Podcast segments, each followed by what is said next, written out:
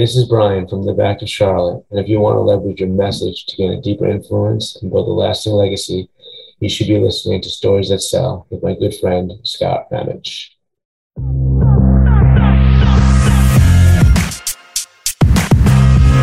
You have the knowledge, the experience, and the talent needed to succeed.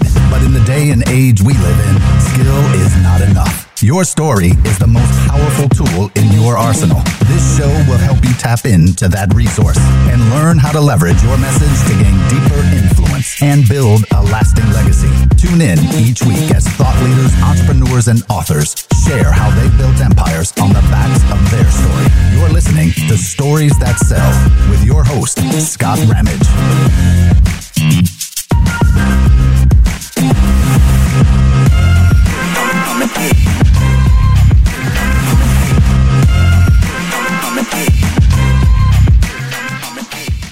In this episode, I sit down and chat with Brian Strump, owner of Live Active Charlotte.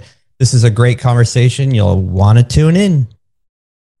Hey, before we get started, imagine having a team of virtual assistants helping you out with everything from scheduling appointments, nurturing leads, processing payments, sending out marketing emails, creating content, managing your social media accounts, and so much more. VAs for Gyms is here to make sure your business runs as smoothly as possible so that you can focus on what matters most serving your clients. We offer a wide range of services that will completely run your business and give you the one thing everyone is limited on more time. Check out our website at www.vasforgyms.com. That's V A S F O R gyms.com and book an appointment to find out more. What's up, Brian? How are you doing? Good. How are you, Scott? I'm doing well. Welcome to the show, man. Thank you. Yeah. Appreciate it. Well, it's going to be fun. We're going to talk. We're going to talk about your story, and uh, I just get a absolute thrill out of hearing where people come from. And we've talked before. We've known Yeah. each other for a Yeah. bit. We've podcasted before, but uh, we're gonna we're gonna rewind. So let's do this. What let's t- let's hear about Brian. Yeah. Um, so I currently I'm 43 and living in uh, Fort Mill, South Carolina, a suburb just over the border of, of Charlotte, North Carolina. Uh, I grew up in uh, on Long Island in New York. Spent the first half of my life there. Uh, I got one brother. He's three years younger than me. I've got a step brother that's a little older. I've got a stepsister that's a little younger. And my youngest is a half sister. That's like my dad and my stepmom kid. She's 10 years younger. She's 33. Um, she's the only one that has left the country. She currently lives in Australia. Actually, Wow. been there for the last couple of years. Um, my parents got divorced when I was four. Uh, so my brother was one. My, my uh, yeah, I was four. My brother was one, and then kind of just grew up like I don't want to say a regular kid, but you know, most of my friends just kind of playing. I played soccer mostly. Um, in in high school, I played football, and I played soccer for like a travel team, but like football for like my high school. I was a goalie. I really, really enjoyed playing soccer, and like I had, I feel like I always had, you know, part of this is like how I became to now 42 years old. I think I had a lot of really great uh, coaches that like taught us lessons, but had fun kind of th- throughout my time play- playing soccer and playing football. Um, I went to uh, University of Stony Brook, which is on Long Island as well, Suffolk County, about an hour away from where I grew up um, in East Meadow. And when I went to college, I wanted to, I thought I was going to do like physical therapy. That was kind of, so I was taking, you know, biology courses and I, there was a part of me that wanted to be like a homicide detective, you know? That's awesome. And but at that point, and I don't know if it's still the case, you needed to become a police officer. You couldn't just like magically work homicides. so I thought that was the cool part. I didn't want to become a police officer.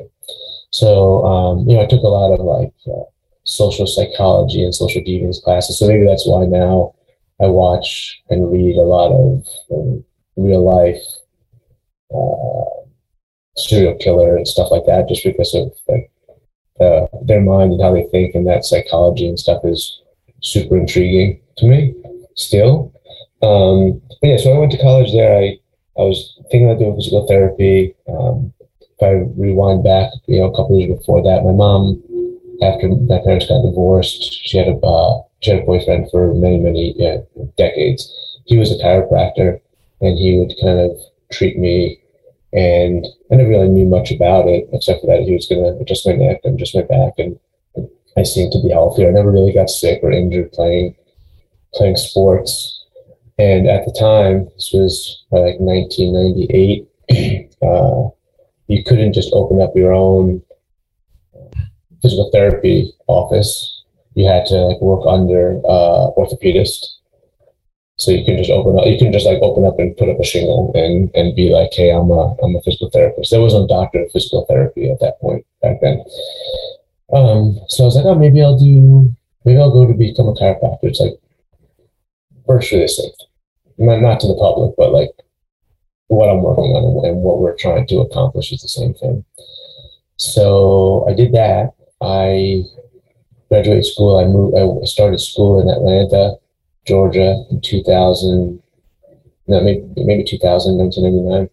And I started doing like the chiropractic school there. That's about um, four years, four more years of school.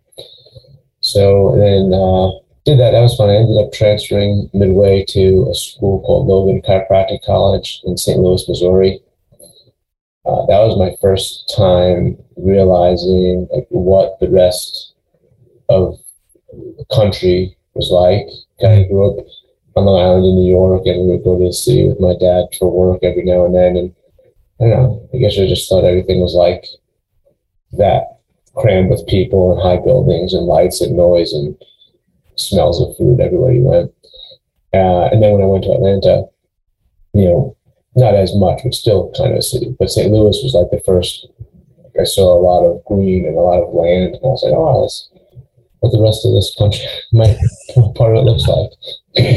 so I graduated from chiropractic school in 2003. Uh, 1999 or 2000, I met my wife at chiropractic school. Um, we moved together to St. Louis. Uh, we graduated in 2003, and then both of us uh, we started to work in doctors' offices in Cleveland, Ohio. We found a, a guy that was looking to hire some doctors. He had a number of businesses, and we neither of us had been to Ohio. She's from Florida. I'm from New York. Um, we had two offices downtown in Cleveland. It was awesome. If you're listening and you've never been to Cleveland, Everybody hates on it, but it's an amazing city. I would go back there if it didn't snow like eight months out of the year. Right. Yeah. You know, uh, really, really fun town. The people are great. I like old cities like New York. So Cleveland was, I like that. The people were great. We were downtown, so it was just after LeBron James came. So there was a lot of people excited about that. The, the Indians were in the playoffs every year the Browns still suck, but the fans were great. So that just kind of makes the whole. I feel like good sports could really, really make make a city come together. So it was awesome. We met great friends that, that we still talk to often in Cleveland. Um, so so we, we, we did that. We got married. Should look this one up? I think we were married in like 2005 or six. Uh, my, my, my wife and I got married.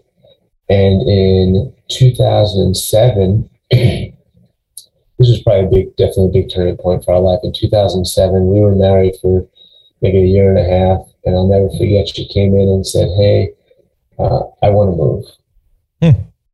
and I was like, "All right, to the suburbs." You know, we were downtown the city. She said, "No, I, where it's warmer." Uh, we had great jobs, like making. We were 25, 26, 27 years old, making plenty of money. Had no nothing to worry about. Um, and we had a great condo downtown that we owned. And I was like, okay, well, where do you want to move? she's like, I don't know anywhere, but it needs to be warm. So I was, so we agreed. This was 2007. We agreed that we wouldn't move to New York, we wouldn't move to Atlanta, and we wouldn't move to Florida. and we took out like a globe. And we're like, where do we go? So we looked at something for, for a minute. We're like, maybe we'll go to Spain. So that was that was from it. So we're like you maybe we'll go to California, San Diego, maybe we'll go to Dallas or Houston, Texas. Um, we looked at Las Cruces, New Mexico. I don't know, I'm really sure why, but uh, we looked there. I kind of had my heart set on Washington D.C. I thought that was a good middle range between us. Still a little cold for her, and in hindsight, I'm glad we didn't settle there.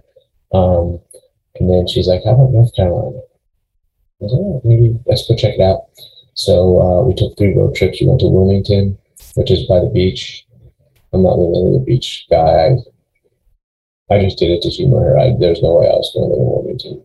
We went to Raleigh for a couple of days, and that reminded me a lot of where I grew up on Long Island. Mm, nothing special. And then we came to Charlotte, and it was cool.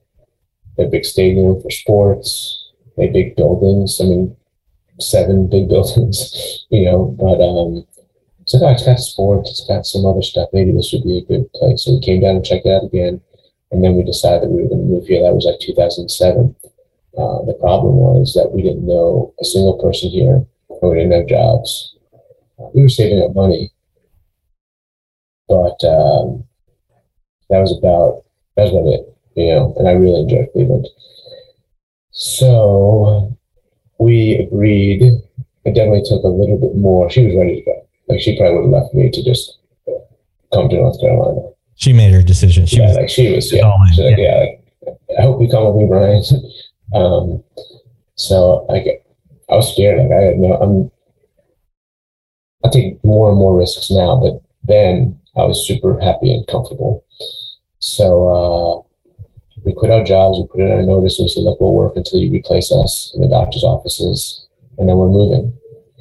And we don't know what we're doing, but we're moving. So we didn't have jobs. We didn't know anybody. Um, we paid $3,000 for a month to stay in a furnished apartment.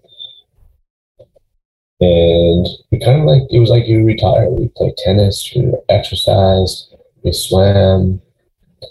And then, okay, well, we need to, like, we can't retire at 28 and have no money. So I need to do something. And uh, we had a couple of different contacts. And I had this, I walked into a gym one day and I was like, hey, I'm a chiropractor. Maybe I could open up an office in here. And this guy was like, um, well, actually, we were working with a business that's putting a chiropractor in this in this gym, so maybe you could contact them. Keep in mind, we moved to a new state. We didn't know anybody. We didn't have any jobs. We had very limited time because I didn't want to spend know, three thousand dollars to live in the first apartment for a month. So I spoke to this guy, two guys from Long Island, uh, smooth talkers, but like we kind of got a lot. Like we had that kind of together. Uh, totally different from my last boss. My last boss that we worked with when we were in, in Cleveland was like a brilliant, brilliant businessman and ran 50 offices, had a jet, like super successful. And I learned a lot from him. So these two guys were like in their infancy when I first started working with them, but growing. And, you know, so I was like, I'll take a flyer. So long story short, we both started working with these guys. This was 2008 when they were giving houses to anybody that breathed. Yeah. So there, used, so there used to be this thing called a no documentation loan where you could write on a piece of paper how much money you probably make and send it to the bank and then they'll give you a loan. That's exactly what we did. So um, we bought a house for $203,000. We had no money. I mean, we had no no jobs, but my boss said, I was like, just write down that we'll make seventy-five thousand dollars. I don't know if it really matters, but he sent in a letter that said, hey, they're going to start working and they'll get paid. So we got this house, we got these jobs, we started, started working. Um, my, my my gym was in, my office was inside a, a gym, similar like the old gym. It was called Peak Fitness in Mhm. Charlotte, North Carolina. Maybe there's franchises elsewhere. and I just didn't like it, but um, it started to get me back into fitness and exercise. So there was a gap when I was in chiropractic school that I wasn't doing that as much. I was still active, but not like fitness exercise stuff. Like I was playing sports, you know, soccer and football from when I was probably five to when I was 21. And then at chiropractic school, I just kind of like stopped it. So for those four years, I lost it and we went back into the gym.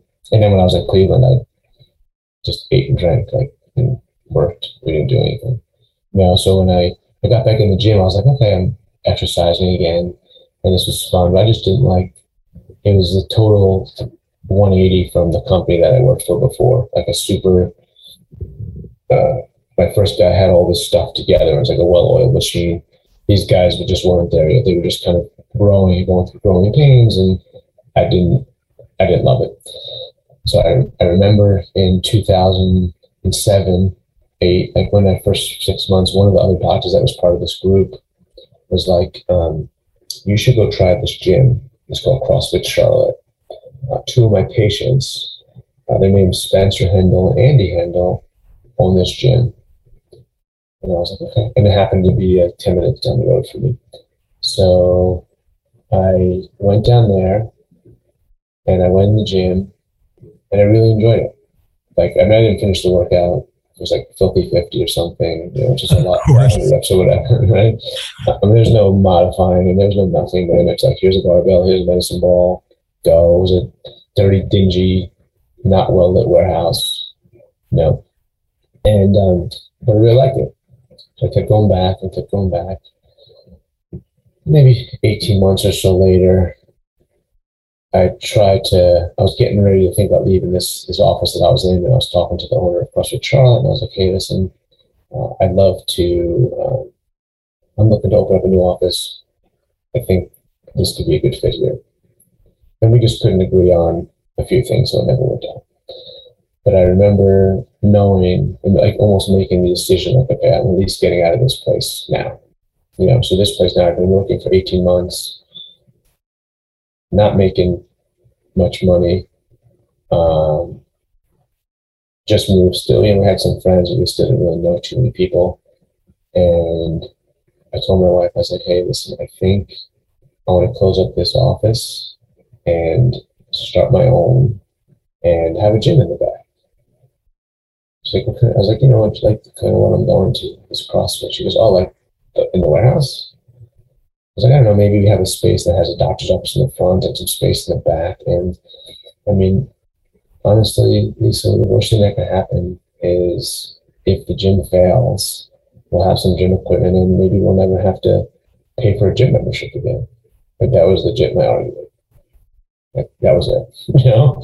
And maybe, maybe she felt bad because I picked up and left Ohio to come to North Carolina. Um, and she's like, how are we going to do this? I don't, I don't really know. Uh, so I started kind of researching equipment and getting an affiliate and money, like to get like doctor's equipment and X-ray machine, tables, all that stuff. So I, uh, I put in my notice in June of 2009. And I probably worked for another month until they, you know, replaced me with somebody else and I could train that the the new guy that was coming in. And then I took probably like four months that I wasn't doing anything. And in 2010, like we've been affiliated since 2009.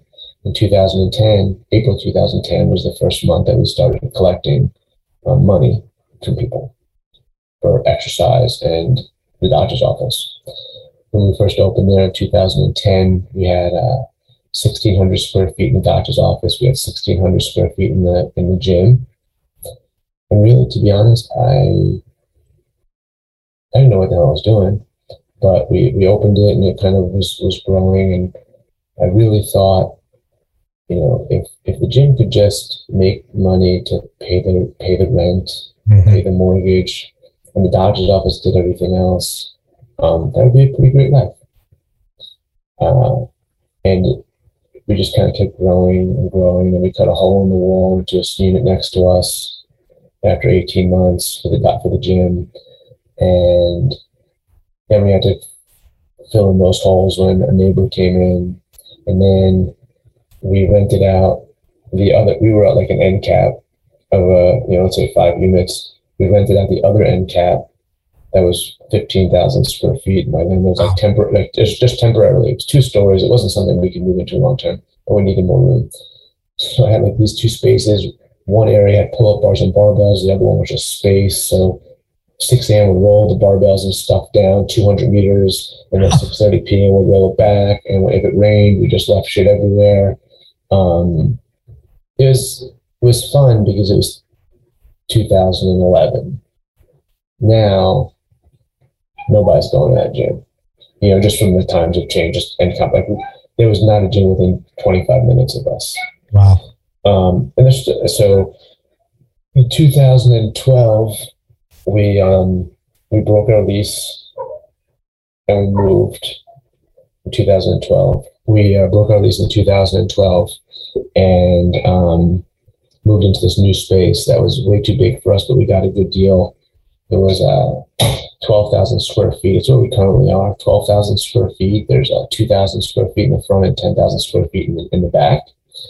And um, it's it was it was it's been really great. When we moved in uh, February fourth of two thousand twelve, I I know the date for a couple of reasons. Number one, it was the week it was the weekend. Well, I should say number one, my daughter was born seven weeks premature on February second. Oh wow! The Thursday before we were supposed to move on Friday, Saturday, and Sunday, and I was coaching, and my wife called me and said, Hey, Brian, uh, I'm going to go to the doctor. I'm just not feeling, I'm feeling okay, but I'm just going to the doctor just to get checked out. I never knew, this is our first feeling kid, I never knew that, you know, women have a, a bag, you know, that like if you go to the hospital, you have a bag so you're ready. Um, I was like, okay, you know, I mean, I had phone people, I had carpet people, I had contractors. Like, if there was a day that I had so much crap to do, it was those days. So I was like, all right. She's like, well, you know, do you want to maybe meet me? You know, no. yeah, yeah. Um, let me see if I can get somebody to, to cover this this coaching class and whatever. So we go to the doctor, and we go. She goes to we go to her OB, and um, they do the ultrasound. We're sitting there. I've got a, I've got a very um, obsessive compulsive kind of mind so I'm just thinking of all these things. I'm like talking to myself of all these things. I have to get the carpet guy, the contract, the phones. Monday we need to be ready. How are you going to be ready? Um, the nurse says, I gotta go get the doctor. She goes to get the doctor. The doctor comes in, he does his thing. He says, You're five you're five centimeters dilated. I was like, all right, cool, at least I'm gonna go run to get to meet the carpet guy and do the phones. And and I'm like, I'm talking and he's like, Okay, I'm gonna call the hospital now and I won't be able to deliver the baby, but um, you'll be in good hands. I was like, I don't think he heard me. I still have to meet the carpet guy, I still have to meet the contractor, still the phone guy. And like we drove right to the hospital. And uh, we got to the hospital, they didn't have anything ready, nothing. The nurse comes in, she does her thing and checks her. She's like, You're nine centimeters. I don't even know what these, she's like, Nine centimeters. Like, all right, cool. Like, now can I go to, you know, like I had no idea.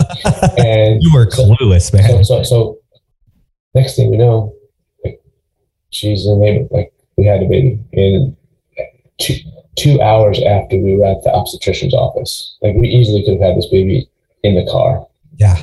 Right. So long story short, we move in. I tell all the people that were there, hey guys, I got a truck. I got a newborn that was seven weeks premature at four pounds. Was going to be in the NICU for a little while. I'll come and help you every now and then. And that's what I did. These people were amazing. They moved everything, set things up, did all this stuff. The other reason why I know it was uh, the weekend was the Giants beat the uh, Patriots in the Super Bowl on Sunday, February 4th, uh, 2012. So those were the two I, I uh, those were two things that I remember when, we moved into that location. Um, my daughter, yeah, so she was born four weeks. She was born seven weeks premature. She was four pounds um, moved into this new space, and um, it's just been a whirlwind. You know, now ten years later, twelve years later, um, the doctor's office not not an afterthought, right? But the the gym has created relationships and learning experiences that I never would have. Like I literally told my wife, if it fails, we'll at least have some equipment that we don't need a gym membership Yeah. Literally, literally, so this is the thing that's taken me all over the world, speaking to people all over the world, you know, creating jobs for people that I never would have been able to create in a doctor's office, creating opportunities to help many, many more people than I would have been able to create in a doctor's office. Um, probably the reason why we're talking now. Some I think of not really a big like, oh, you know, if this didn't happen or what or how did this happen and where does this lead me? But yeah, if like this guy didn't say you should go try this gym, would I ever found it? Would I be doing what I'm doing now? And the great majority of the people that I like, know, love, respect are all from my relationships that I've started from the gym, you know? And, uh, you know, in that time, we've looked at buying land, we've looked at building, we've put in offers on buildings or land, and we've never kind of come up with something yet. So, you know, right now where it's just now, I've got five years left of a lease, and we just keep looking. You know, if, I find something great, if I don't, I'm at the point now where I, I don't, with everything that I've learned and opportunities, I don't think of like, oh, when would I retire or stop working? I really, really enjoy what I'm doing now. You know, my days now is probably 15 hours a week treating patients, so that's probably a pretty part time. Um, I've been doing it for 18 years, so I'm kind of getting over it. But I don't feel nearly like that for the for the gym because there's so many more opportunities to talk to people and meet people and do this stuff. That I and then you know what what it's open from there is just like business ownership, entrepreneurship, mentorship, and those those things. I never really can imagine if I don't have a a, a, a, th- a calendar that says when I turn 55 or when I turn 65. You know, when I speak to financial advisors, oh, when do you want to retire? It's like, honestly, be bored out of my mind. I can't imagine just not doing anything. Yeah. Yeah. I, I have that conversation with people all the time. It's like, I don't have a date that I'm pulling the plug. Like I, I there's a desire to maybe work less during the week, but I would go crazy. And it's, yeah. it, it's really fun talking to other entrepreneurs because that really tends to be a very common thread is like, I don't really want to retire. I just want to like maybe shift a little bit in the way I'm operating yeah, so I think like now, part of the reason why I probably don't enjoy the doctor's office as much is because it's confining to me. And I, we have another doctor that's there now. It's been working for two years. It's doing good and growing, um, which will also, you know, brings still brings huge value to you know, his clients for sure, but uh, you know, the, the gym as well. But for me, when I when I said I want to be a chiropractor, I want to help people, I want to get them out of pain and get them moving better and just be healthier. And I could do that on a much greater scale with a lot more freedom in a gym, with a lot less like crap to deal with. Um, licensure, things I could say, you know, a, a, lot of things I could say and do. There's a lot more freedom in a gym, and people are a lot less uptight, and it's fun. Like, uh, people aren't typically loving coming to the chiropractor. Yeah, it might feel good, but like majority of them probably have some kind of issue that they're not thrilled about. Right. And um, so I feel like now I don't have to be confined to the gym. I probably work, you know, 10 to 15 hours a week on the gym, but I could do that anyway. You know, I'm there a lot. I go there a lot because our team is awesome. A lot, you know, I really enjoy the, the members and taking classes and so, you know, we have a team of 10 right now, and with the exception of the two newest hires, they've been around with me in some capacity for four to 11 years. So these are my closest people that I'm with now. And I realize that that's pretty uncommon in, you know, in a work environment to one, have people around for that long and to enjoy the people that you're around for that long. Yeah. It's um, pretty, pretty, uh, pretty unique really. Yeah. So I, just go and hang out with my friends. Yeah, it's work and we have to, you know, hire and fire people and have difficult conversations, which I, I never enjoy. We'll always work to get better at those. But yeah, at the end of the day, the majority of time we're smiling, and high fiving, and sweating a little bit. Yeah.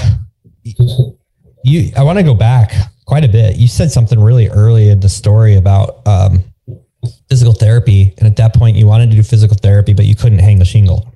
Mm. And um, so, do you feel like you had kind of this business mindset from very early on? Because you kind of alluded to some some things about not being in a work relate work position.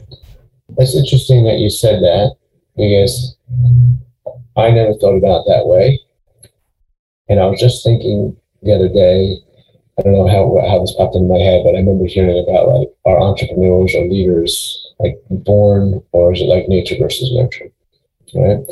Um, so yeah, when, when you put it that way, I, I never really thought about it. And as an adult, you know, I never really had a a typical job, right? When I worked as a chiropractor, ever since I was an adult, you know, I would I'm delivering pizzas or doing whatever as a kid, but in college I didn't work and went to chiropractic school. I just doing whatever I needed to have some money to spend for the weekends. But I never did a job where it wasn't based on like my production of what I did. And yeah, I guess I yeah, I always respected authority, but I didn't but I would question it, you know, and working for somebody never really was something that I was going like. I enjoyed my work as a kid when I was 16, 17, 18 years old, delivering pizza, putzing around. Like, it didn't really matter. Like, it'd be fighting. I'm like, all right, good, thank God. I figure out with my friends now. But I never had it where I needed, if I lost my job, how I was going to pay, pay my bills because I, you know, school loans and whatever else I had. You know, I always had something in, until I moved to North Carolina with my wife, and I was like, oh, okay, just got real. you know, I gotta, Right. Gotta do something. But yeah, so um, I never thought about that way when you put with not wanting to open up my own and not wanting to work for somebody. But yeah, and maybe my, my mom always worked for somebody, uh, um, but my dad, and I didn't really even put two and two together until I got older. I um, my dad always had his, maybe not always, but as long as I can remember, worked for himself. Yeah, that seems to be pretty common. I mean, not all entrepreneurs come from like some line of somebody doing that. I mean, my dad owned his biz- own business for uh, 50 years or something ridiculous like that. And that's all I knew. I mean, it, it's all I knew. And I still went and worked in a system. I was an educator, but I was never at peace with it. Never. I think it's just a, something ingrained in, maybe ingrained a little bit in an entrepreneur from very early, a lot of times. But you also said something that, uh, that I think is also a common thread is this that questioning authority, uh, Right. where we get to we get to create the rules uh, on the basis of how we see and believe the world functions as entrepreneurs. So, um, do you feel did owning your own business kind of like did it feel like you were liberated? Like you, like how did it? What's the motivation? So now is different. When I first started, I was like, okay, I could, I don't know what I'm doing, but I do know that if this thing goes south, I know who's to blame, Mm-hmm. and that would be me. And that's kind of what I liked. Um, or scared, you know, scared and frightening and, and all those things. But like that's kind of where I where I wanted to be. Um, now I think I look at it more as you know my goal is to almost like I'm working for the people that I work with now, and everything that I do is to make you know the business has to grow because we all need to be taken care of. Um, and then second is my staff, like they need to be taken care of. They need to be able to support their families or whatever it is that they need to get out from this business. So like, you know, I feel like a, a, strong need to make it grow and continue because even like when COVID, you know, COVID happened last year, it's like, you know, for all they knew, they were going to be out of jobs overnight, you know, and like that was what made it hard. I knew I would be able to figure out and find a way to make, not that I have had piles of money to, to pull from, but more that like I know I could figure out a solution to somebody's problem and create a way for me to make money. Yeah. But uh, these people that work with us in the gym and have worked with us for a while, and this was their only source of income to support a family or help support a family with their spouse. It's like, okay, we really need to get our stuff together, you know? And so I think that was part of it.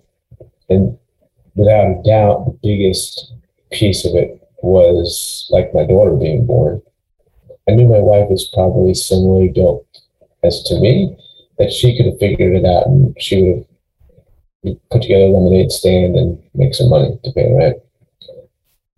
But having a helpless kid, right, is like that. That's the game. I don't know how many times I've told people, you know, I'm not telling you to go have a kid, but if, if you need a fire lit under your ass to get some stuff done, like that's that'll do it. You know, I, clearly it doesn't help with everybody, right? Because we all know people and parents or people that had kids that nothing really changed or it got worse for them. But for but for me, that was the thing that was like, okay, like we got to make this work. And then it comes back to that time piece. Like, yeah, now I want the time to be able to do whatever I want with her. And when she says, Dad, let's go kick the ball around, I don't have to say I got to work till 7 p.m. and then I got to work three more hours when I get home. And then I can't take you to school and I can't see your dance, whatever. Like I could do it.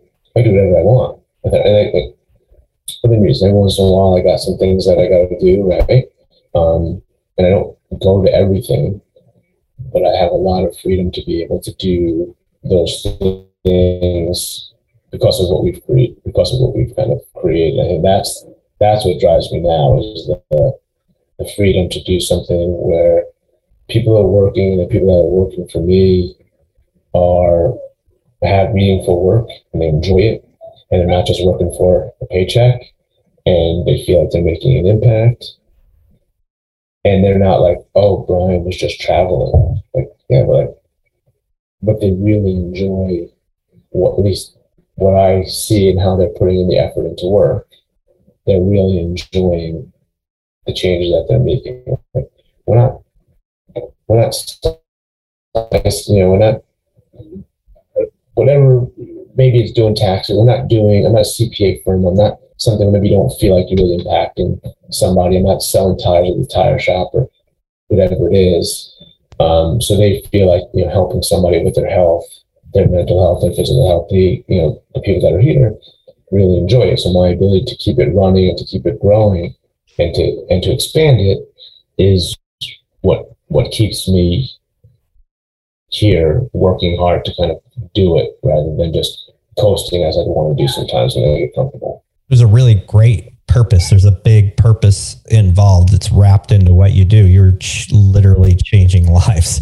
So yeah, and I also agree with the the child thing. I mean, when you first said that, I was kind of thinking, mm, I don't know, but but then I thought about, okay, I started my first business right after my first son was born, and I've heard this over and over and over again, where people start businesses after their kids are born because it's it's you got this thing now you're responsible for, and just coasting isn't going to give you what you want. It's kind of the way I always viewed it. Yeah and and I it's a it's a very common thread, a very common thread I'm finding among entrepreneurs is they're very motivated by when they when they bring a life into the world. It's like, okay, now this gets real. Yeah, and it probably even made me not probably it definitely made me better at everything that I do now from that point of view. From yeah. you know, talking, caring, listening, empathy, you know, members that we've had members that have been with us to that like pre my daughter, and the, and they're still around. Like, there's a huge. I mean, I mean, I feel it and I know it, but the fact that other people see it, and I'm probably better at everything that I do now from lessons that I learned from having a kid.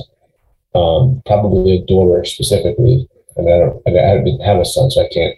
But I would imagine having a daughter probably softens up a a father a little bit more than having a son that I'm just always roughhousing with and, and putzing around with, you know? Right, right. So I um, let's let's kind of transition now. You, you know, you you're not just a gym owner; you also mentor business owners, which is really cool. So what has been like who are the most influential people in your business journey as you started to kind of level up your business you, you said from early on you, you know i didn't really know what i was doing Mhm. I'm sure i did everything wrong what was the differentiator and, and from where you were to where you are now outside of just regular experience Yeah, I think, um, you know, growing up, you know, it's probably a little cliche for like my parents, right? But like, not necessarily what they taught taught me so much, but like, I knew when I worked when somebody worked for me. Growing up, I'd always hear my mom complain about her boss, or Mhm. bosses. Not anymore. No, she that's what she's now. But uh, you know, she, you know, uh, I, they don't. They're ungrateful. They don't uh, treat their employees well. Stuff like that. You know. So I always remember that in the back of my head. Like, okay, I don't want people that work with me to go home and be like, "Wow, Brian is like," and I and and you hear all the time, you know, people don't leave a business for money; they leave it for like their supervisor or their boss, right? Yeah. So that always kind of like stuck in, in, in my head. And I feel like having people that have been with us for so long, that's a, I take a lot of pride in that, that of them doing something right and they're feeling respected and valued and taken care of, that they've been there for a, a long time. You know, um, both of my uncles, while, while we never really talked like business and dollars and different things, they were clearly both had very very successful businesses on the on the East Coast. Um, just like seeing how they operated. Not that I wanted to be like just like them, but I knew what if you ran a successful business, what what it could have been. Like what what you I'm not a big things guy, you know, like buying crap and cars and, and whatever. But um, I just saw like, what hard work can can pay off to, to, to become. Then I probably had a couple of coaches playing sports that just kind of ta- taught, taught you just, I feel like just the lessons that team sports teaches you, you know, teamwork, camaraderie, working together. And when, when when we talk to staff, it's usually like about that same thing, you know. We're all part of either like a baseball team or I heard like an orchestra. Like we all might play, you might not know how to play the the clarinet and I might not know how to play the drums. But that doesn't mean that I'm better or worse than you because when we all come together and we're playing out, we're doing what, we're, what we know how to do right, it makes beautiful music. Yeah. So I kind of think of those things, you know, you, you mentioned the mentoring. So I think like in the, in the, in the business realm, you know, I listen to a bunch of podcasts on, you know, learning and teaching and leadership, but from like a one-on-one personal learning experience, right? Like the mentoring that we do with Chris Cooper, I've I've worked with him on both sides of either being mentored by or work or you know teaching with for the last eight years. You know, so that was definitely a, a huge like the first personal one that I kind of continue to work with and have relationship with and just what he does, what he strives for, the greater meaning of what they're trying to accomplish with entrepreneurship is also, you know, a great one. And that's paid, you know, huge dividends like in my entire life from, Mhm. from a leadership perspective from our business and then the other opportunities that I'm afforded to from, you know, working with them. Yeah, yeah. I, I I think it's a strong testament of the importance of a of a mentor, but also those people from the very beginning who formed the way that you view how things are done right or what the bigger goals can be. Um, I want to I want to ask you a question because I think uh, habits and um, routines and things are really important in the entrepreneurial world. Is there anything that you do like consistently all the time or very regularly that you think everybody should do? I mean, I read, so that's a habit. Mm-hmm. right? Um, leadership, business, finance. Talked at the very beginning about my wanting to become a homicide detective. So, you know, non-fiction, right? No, fiction. Oh, I always. Uh, yeah, yeah. So, uh, so the real stuff. Right, yeah, yeah. and uh, true fiction. story. Yeah, yeah. So true story, and uh, that um, exercise is certainly an important habit, right? But I don't, I don't do. I've started to create more in this last year, right? Um, I'm, I'm very like detail oriented, so I do, you know, I'm, I'm a list person, so like I make. I'm not good at block scheduling. Some people go, oh, here is what you do, you block schedule. I tried that. I was terrible at it. I'm known. A lot of people know that I've got sticky notes, and that's what I do. I make notes for myself, and so you know, most days I have a sticky note, and that's how I prioritize my tasks. You know, I've got like the three things that have to get done. I don't care if I'm up till five in the morning. These three things are getting done, no matter what. And then I'll kind of chip down my list. Maybe I got a list of six things. If I don't get those those last three things, they might not necessarily be the three things I need to get done the next day. Maybe those are kind of minor things that I have two weeks to get done, right? And then I, you know, the next important things are. I'm a big, I'm a big list guy, and that helps me kind of keep on task. And part of that probably obsessive compulsive uh, piece of me. Um, I bought a sauna three years ago, Hmm. and like an infrared sauna. Some for the you know the health benefits of near far and near infrared, right? but really I just wanted a place to go that I could get a little bit of like peace and quiet. hmm I mean, I'm married one kid. I couldn't imagine if I had three kids or four kids, and my family growing up, we had five kids running around. You know, um, so it's a good place that I could go. It's quiet, sweaty. Uh, I can listen to a podcast or I'll read in there. Um, sometimes I'll find like a meditation, like five to ten minute, just kind of mindfulness exercise. I'm not good at daily journaling or gratitude. I, I'm I'm good at that, but I don't have like a daily thing. Like I write some notes and I, I've read all these things. I've tried some of them. Some of them I, I could do like a day or two days. I did read the Daily Stoic every day for 365 days. So that was kind of every day, kind of reading that and staying on task there. Um, the one thing I do, I'm continuing to do now, just as a simple habit of when I wake up, not just getting out of bed and touching my phone or brushing my teeth or seeing what's going on.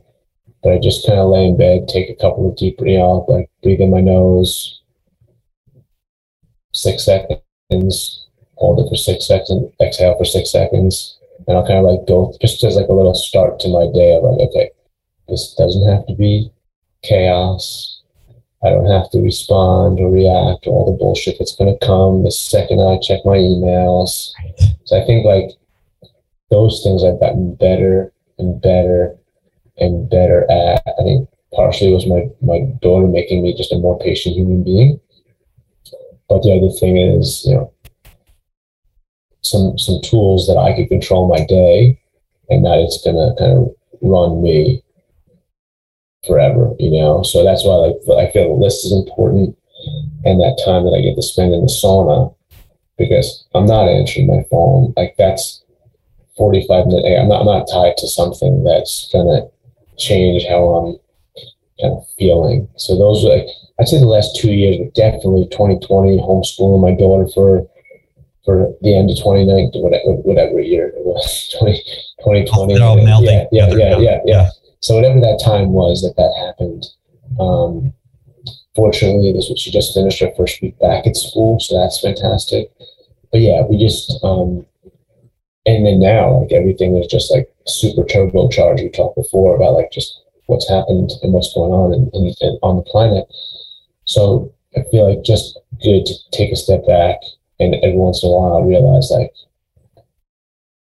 even if I live to 100, that's like the blip on a radar of whatever else is out there. And nobody's going to miss me after a couple of weeks.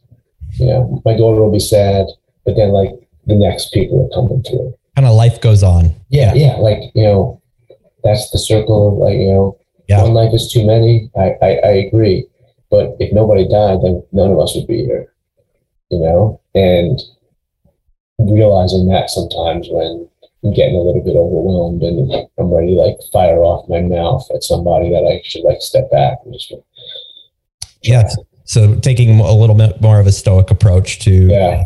and I really like how you don't start your day in your phone. This is something I've done too. Is you don't you don't let those outside things come into your into your life until you've had some time to really center and ground ground yourself. I think that, and and Yeah. the other one is if, like you created your own little uh little getaway. Like you know, it's yeah. sauna, which just makes so much sense. And I think those are really good tips for any entrepreneur. Like you got to have, you got to be grounded before you really step into the fire for the day and actually control how you respond and how, and, and I love the thinking like, I'm just a blip. Like this is, it's really not that significant. So I don't need to get upset. So many things we could learn from there. So last question I always ask, other than you sharing with us a little bit more about your businesses, uh, this is a big question. So if you go back in time and share one piece of advice with yourself, what would it be? Yeah, you know, um, I've been, it was something I've been repeating over and over a lot in the last couple of years, and it's really helped me um, in probably all aspects of like every aspect of my life. So I wish somebody told me that no matter what you do or what you're doing or where you're working or how much money you got or how many people you know or how great everybody tells you you are, is that there are always going to be problems, Hmm. right? They say like, oh, death and taxes are the two things. Like, yeah, sure, but like, there's always problems. I don't care like, I'm always expecting problems. So I feel like if I always expect problems, I don't ever have expectations of how something's going to be. You know, like I'm not going to be the one anymore that my steak comes out overcooked, and I'm like lose it on. I'm like, oh, hey, this is can I just wait to get another one?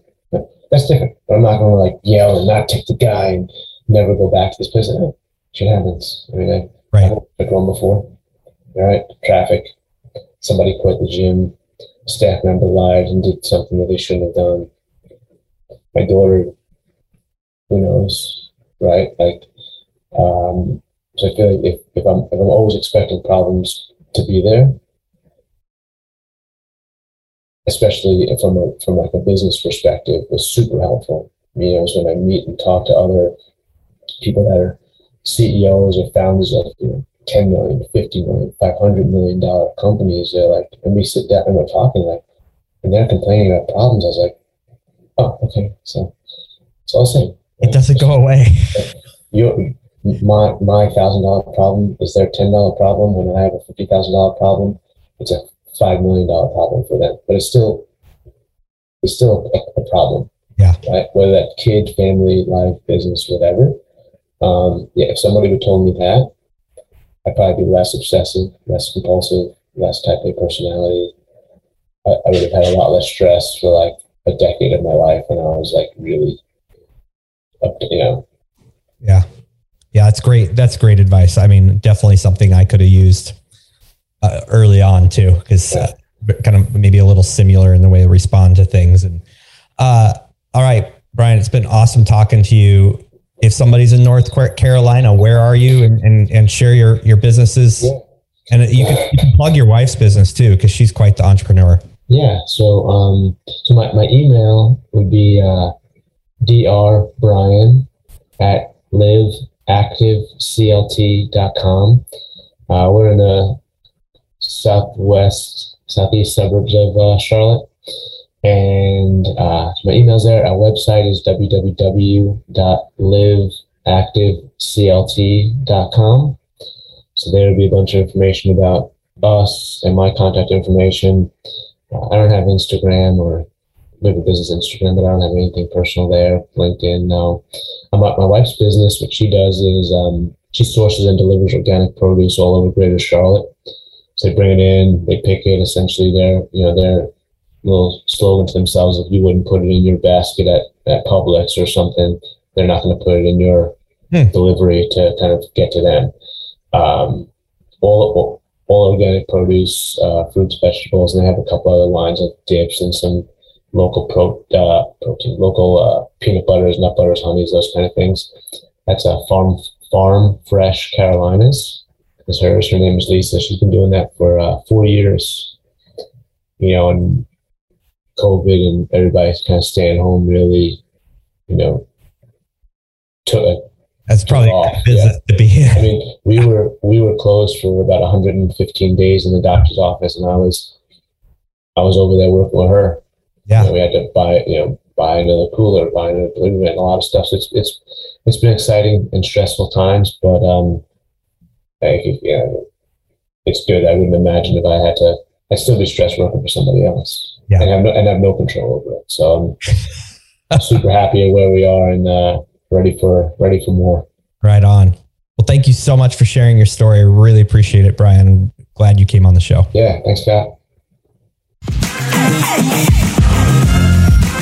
Thank you for listening to the Stories That Sell podcast. If you appreciated the content on the show, be sure to leave a rating and review and subscribe to hear interviews with incredible guests each and every week.